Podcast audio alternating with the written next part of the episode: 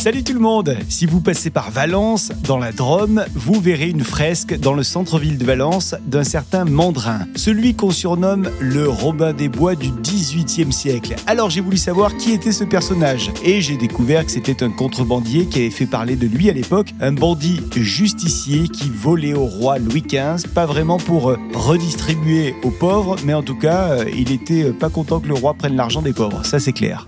Nous sommes en février 1725 et c'est la naissance de Louis Mandrin. On dit de lui que c'est un garçon qui a l'esprit vif, de bonne manière et qu'il possède un courage à toute épreuve. À l'époque, l'armée de France a besoin de bêtes. L'État demande donc aux courageux, à Mandrin donc notamment, d'aller fournir à l'armée de France 100 mulets. Mandrin doit amener ses mulets en Italie où se trouve l'armée. Et contre ces bêtes, Mandrin recevra de l'argent. Sauf que le voyage à pied est long et périlleux et Mandrin perd une très grande grande partie des mulets au cours de la traversée des Alpes. Imaginez le fiasco, Mandrin est parti avec 97 mulets et il arrive en Italie avec à peine 17 bêtes et encore elles sont dans un état déplorable. Bon du coup l'État français en fait ce qu'on appelle à l'époque la ferme générale, c'est-à-dire une compagnie financière qui est chargée du recouvrement de l'impôt du roi, eh bien cette ferme générale refuse de payer Mandrin. Mandrin, lui, il rentre dans une colère noire et il s'attaque aux fermiers généraux. Et dans cette confrontation avec quelques fermiers, il n'est pas seul Mandrin puisqu'il y a son pote Brissot, Benoît Brissot, et les deux bonhommes commencent à se battre contre les fermiers généraux et l'un de ces fermiers est tué par Brissot et par Mandrin. Mandrin et Brissot sont donc tous deux condamnés à mort. Brissot est pendu, mais Mandrin plus malin réussit à s'échapper. Mandrin en a alors gros sur la patate et il déclare la guerre aux collecteurs de taxes de la ferme générale. Et comme c'est un bon orateur, notre Mandrin, il embarque avec lui dans sa cause une grande partie de la population qui se met à détester la ferme générale et le roi qu'elle représente.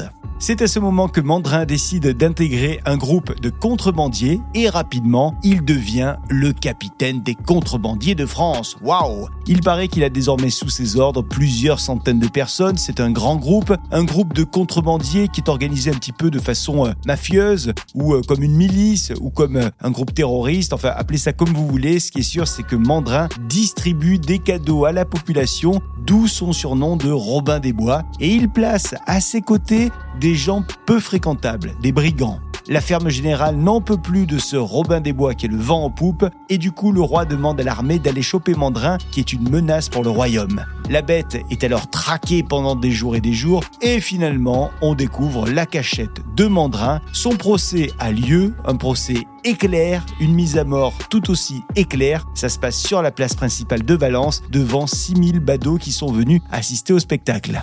Aujourd'hui, on peut voir la tombe de Mandrin à Valence, puisqu'elle a été découverte il y a une vingtaine d'années. Et si vous passez par euh, nos amis de la Drôme, que vous allez du côté de Valence, vous pourrez euh, marcher sur un chemin qui porte encore le nom de chemin des contrebandiers, un chemin que Mandrin a souvent emprunté. Voilà pour cette petite histoire du Sud. On était dans la Drôme aujourd'hui.